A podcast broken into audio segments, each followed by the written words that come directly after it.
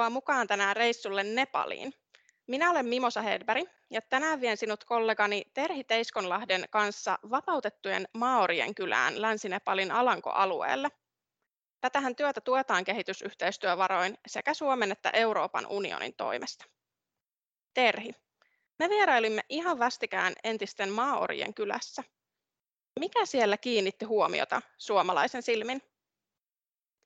No ihan ensimmäisenä, kun mentiin, me jätettiin auto, siinä oli semmoinen iso vilkkaasti liikennöity tie, niin tavallaan se oli hyvin lähellä sitä tietä ja näkyi siihen tielle heidän se asutus, miss, missä tämä yhteisö asui. Ja sitten mentiin semmoista polkua pitkin sinne paikan päälle. Heillä oli sellaisia savi, savitaloja, joissa oli pressuja kattona. Eli käytetty aika halpoja ja tämmöisiä materiaaleja ja sellaista, mitä oli saatu, että heillä on niin kuin katto pään päällä. Se oli tosi lähellä myös jo, jokea ja se joen reuna olikin juuri hiljattain niin kuin osittain murtunut ja siinä oli mennyt viisi heidän niin kuin taloa mukana. Et jotenkin hyvin semmoiset alkeelliset olosuhteet. Siellä ei näkynyt myöskään vessoja tai tai huusseja ja sitten vesipiste, joka nähtiin, niin sitten tuli sellaista punertavaa vettä, eli veden laatukin oli aika huono. Ja maa oli aika semmoista palanutta ja kuivaa myös. Niin, näitä entisiä maoria kutsutaan Nepalissa halioiksi. Nepalin valtio vapautti haljat maoriudesta vuonna 2008, mutta heidän asemansa on yhä ihan suoraan sanottuna surkea. Ennen vapautusta he työskenteli usein yläkastisten isäntiensä maatiloilla ilman palkkaa ja elivät näiden antamasta ruuasta sekä lainoista, jotka saattoi sitten kertyä kertymistään sukupolvelta toiselle. Mutta näiden halioiden vapauttamisen jälkeen vuonna 2008 Nepalin valtio on tarjonnut entisille maorille tällaista starttipakettia, jonka avulla on voinut saada esimerkiksi pienen palan maata tai kodin. Kaikkia halioita ei ole kuitenkaan rekisteröidytty avun piiriin. Harva omistaa edes henkilöllisyystodistusta, jolloin ohjelmaan mukaan pääseminen on ihan likimahdotonta. Terhi, mitä, mitä sinä ajattelet, minkälaista on elää entisenä maaorjana nykypäivän Nepalissa? Se on tosi haastavaa juuri sen takia, että vaikka he on niin kuin vapautettu niin monilta puuttuu esimerkiksi se maa, oma maa. Eli esimerkiksi tämä yhteisö, missä me vierailtiin, niin he oli joiden, jonkun toisen maalla. Heidät on erotettu sieltä muu, muusta yhteisöstä niin kuin aidalla. Eli ihmiset ei halua, että he, he tulee sinne ja sitten ymmärretään, että kun he tekevät niin päiväpalkkalaisena töitä, niin se on hyvin semmoista kädestä suuhun ja ei pysty myöskään jotenkin suunnitteleen pitkällä tähtäimellä, koska on koko ajan se mahdollisuus, että maanomistaja tulee ja ottaa, ottaa sen maan, jolla he nyt tällä hetkellä asuu ja myös vaikka lasten koulunkäynti on melko mahdotonta. Osa käy koulua, mutta, mutta vaikka koulu, koulunkäynti sinänsä on ilmasta, niin sitten koska kaikki koulupuvut ja muut maksaa, niin ei ole mahdollisuutta maksaa tätä. Eli hyvin haastavaa edelleen ja monia oikeuksia heidän kohdalla, jotka ei vieläkään, vieläkään toteudu. Miksi haljat on sitten niin syrjittyjä? mistä se kaikki juontaa? Varmaan yksi, yksi syy, tai siihen on varmasti montakin syytä, mutta on, että suurin osa haljoista, lähes kaikki tulee niin kutsutusta Dalit-taustasta, eli he on ollut Nepalin kastijärjestelmässä siellä kaikista alimpana. Ja vaikka kastijärjestelmä on myös jo lakkautettu, niin se edelleen vaikuttaa jokapäiväiseen elämään. Ja uskon, että kaikki nämä niin kuin lieveilmiöt, mitkä tulee tavallaan sen mukana, että heille ei ole sitä henkilökorttia, että esimerkiksi just ei ole välttämättä koulutusta, heille ei ole niin kuin tavallaan, he ei asu ehkä samanlaisissa niin kuin taloissa mitä muut, heillä ei ole ehkä vaatteita sellaisia, niin kuin, mitä muilla, heillä on varaa ostaa niitä. Tämmöinen niin kuin syrjintä, sehän se jatkuu niin kuin pitkään. että vaikka se on niin kuin virallisesti lakkautettu ja maorius on lakkautettu, niin, niin mä jotenkin ajattelen, että yhteiskunnalla on paljon työtä vielä siinä, että, että muutetaan asenteita ja, ja että he tulee niin kuin hyväksytyksi osaksi yhteisöjä. Et esimerkkinä tästä vaikka se, että tämä yhteisö, jossa me just käytiin, niin se viereinen yhteisö oli rakentanut aidan, että he ei halua, että ollaan tekemisissä. Että ihan tämmöistä tosi, tosi syvää syrjintää, ja johon pitäisi monilla eri tavoin puuttua. Mä olen viestinnän asiantuntija ja työkseni kerron, mitä Nepalin kehitysyhteistyössä tapahtuu. Terhi, sinä työskentelet sitten lähetysseuralla hankehallinnon asiantuntijana. Vastuualueenasi myös Nepal. Kertoisitko vielä, että mitä siellä vapautettujen Maorien kylässä sitten tapahtui, kun vierailtiin siellä, eli avaatko vähän, miksi me olimme siellä alun perin? Me oltiin siellä, kun meillä on alkanut uusi hanke näiden halioiden parissa. Se on EU-rahoittama ja, ja osittain myös Suomen ulkoministeriön rahoittama. Ja me oltiin siellä niin kuin tutustumassa siihen työhön ja myös tarkkailemassa sitä, että mitä siellä tapahtuu ja sitten keräämässä myös vaikka juuri viestintään materiaalia. Itselleni mieleen ja erityisesti erään tapaamamme entisen naisen tarina. Tämän naisen nimi oli Makhi Rawat ja hän puhui meille tosi rohkeasti mun mielestä omasta ja yhteisönsä tilanteesta. Eli tämä väliaikainen kylä oli perustettu juuri silloin vuonna 2008, kun maoriat vapautettiin orjuudesta. Ja Makki on odottanut siis käytännössä nyt 14 vuotta valtion tarjoamaa starttipakettia, eli tietyllä tavalla odottanut uuden elämän aloittamista. Hän asui siellä pienessä majassa, jonka vieressä oleva joki oli vastikään juuri huuhtonut mennessään, niin kuin Terhikin tuossa kuvasi, että siellä oli juuri vi- viisi taloa joki vienyt mukanaan. Joenpenkka ei ole hyvä paikka pysyvälle asumukselle, mutta muutakaan paikkaa ei tällä hetkellä heillä ole. Ja Makilla on kuusi lasta, heistä yksikään ei ollut käynyt kouluja, ja hän kertoi meille, että kun julkiset koulut vaativat maksuja, niin nämä halijat lähinnä nauravat, että ei heillä ole varaa maksaa esimerkiksi ihan lasten koulupukuja tai heille ihan perusopiskeluvälineitä, kyniä ja vihkoja.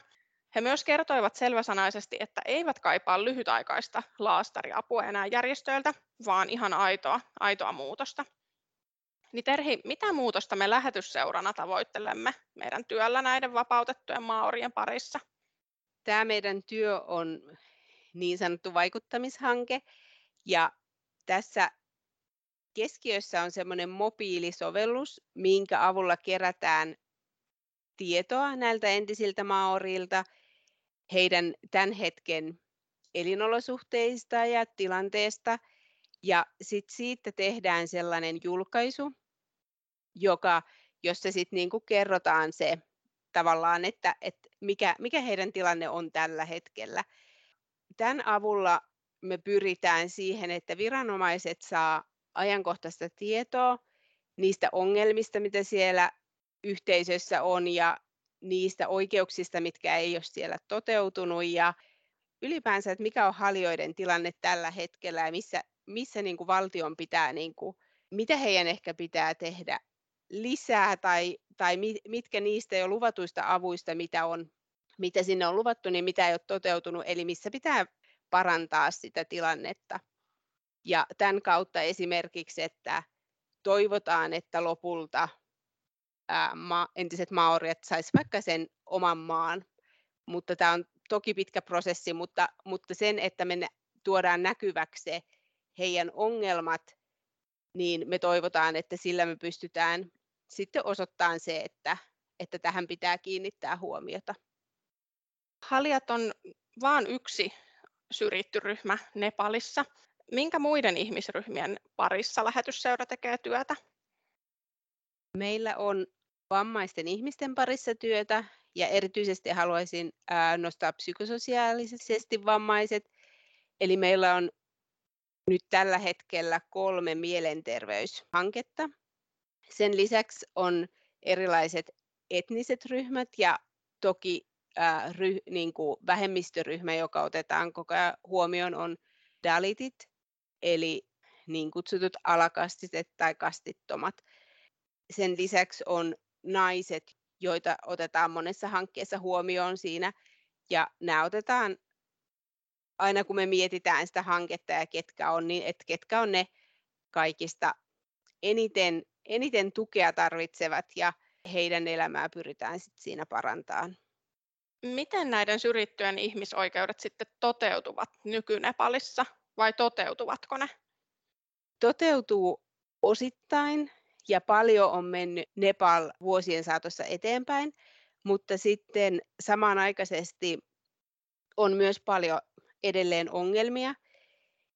Naisiin esimerkiksi kohdistuu syrjintää ja väkivaltaa ja sitten vammaisten ihmisten oikeudet on, on sellainen, että heiltä puuttuu monenlaisia oikeuksia. Esimerkiksi meidän yksi kumppani tekee työtä sen puolesta, että psykososiaalisesti vammaiset, että heidät niin kuin huomioitaisiin laeissa ja että heillä olisi esimerkiksi mahdollisuus äänestää.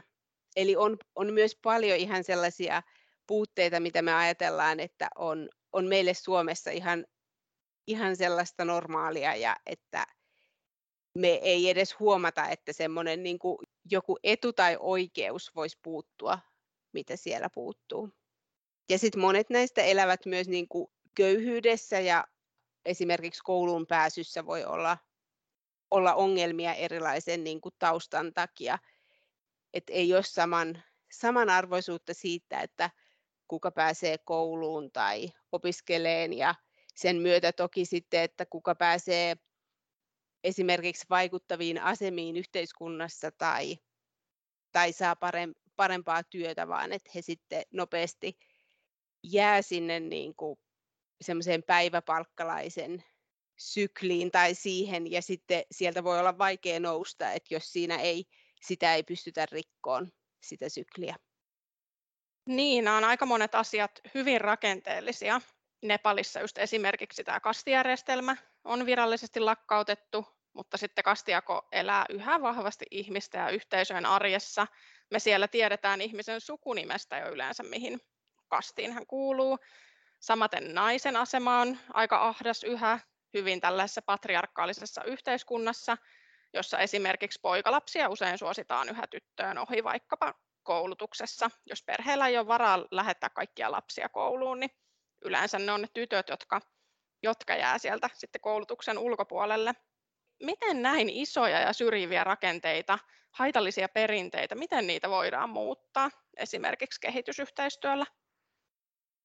Kehitysyhteistyössä käytetään nykyään ää, ihmisoikeusperustaista lähestymistapaa ja se tarkoittaa sitä, että samaan aikaan kun me näitä ihmisiä autetaan kouluun pääsyssä tai annetaan tukea siihen, että joku voi aloittaa jonkun elinkeinon harjoittamisen tai mikä, mikä ikinä se onkin. Tai sitten meillä on esimerkiksi näille ihmisille, joilla on mielenterveysongelmia, niin heille semmoisia niin tukiryhmiä tai missä, missä he voi jakaa. Mutta sitten samanaikaisesti me tehdään valtioa ja viranomaisia ja paikallishallintoa tietoiseksi siitä, että täällä on tällaisia ongelmia ja teidän tehtävä on antaa näille niin kuin ihmisille tavallaan usein lainmukaisetkin oikeudet, esimerkiksi taata kouluun pääsy.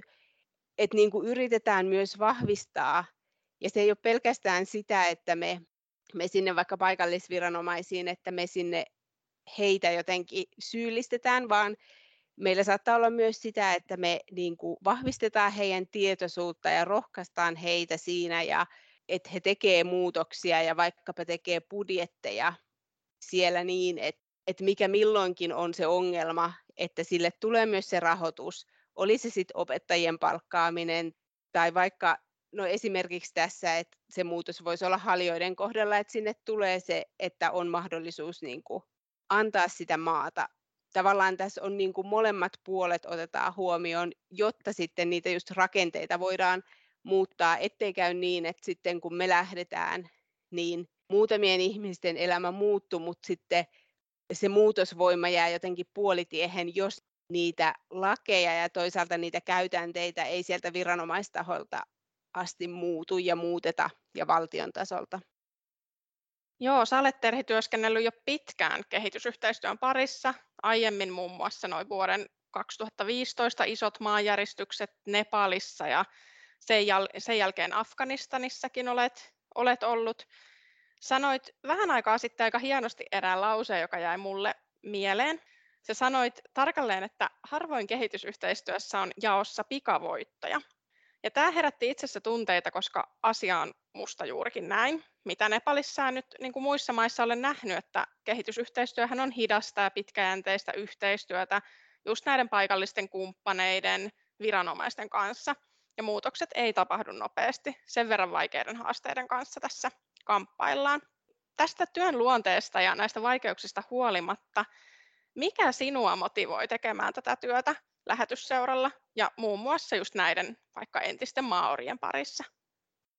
No mä ajattelen, että näkee kuitenkin sitä, että näkee niitä muutoksia ja näkee niitä läpimurtoja. Ne ei välttämättä aina tapahdu kauhean nopeasti, mutta sitten pitkällisen työn ja niin kuin lähetysseurakin on tehnyt Nepalissa pitkään työtä ja meillä on monia kumppanijärjestöjä, jotka, joiden kanssa on toimittu pitkään, niin siinä rupeaa näkemään sitä niin kuin työtä paitsi siellä niin kuin ihan ruohonjuuritasolla, myös sitä, että miten meidän kumppani tekee juuri paikallisviranomaisten ja jotkut ihan siellä niin kuin ministeritasolla työtä ja näkee niitä muutoksia.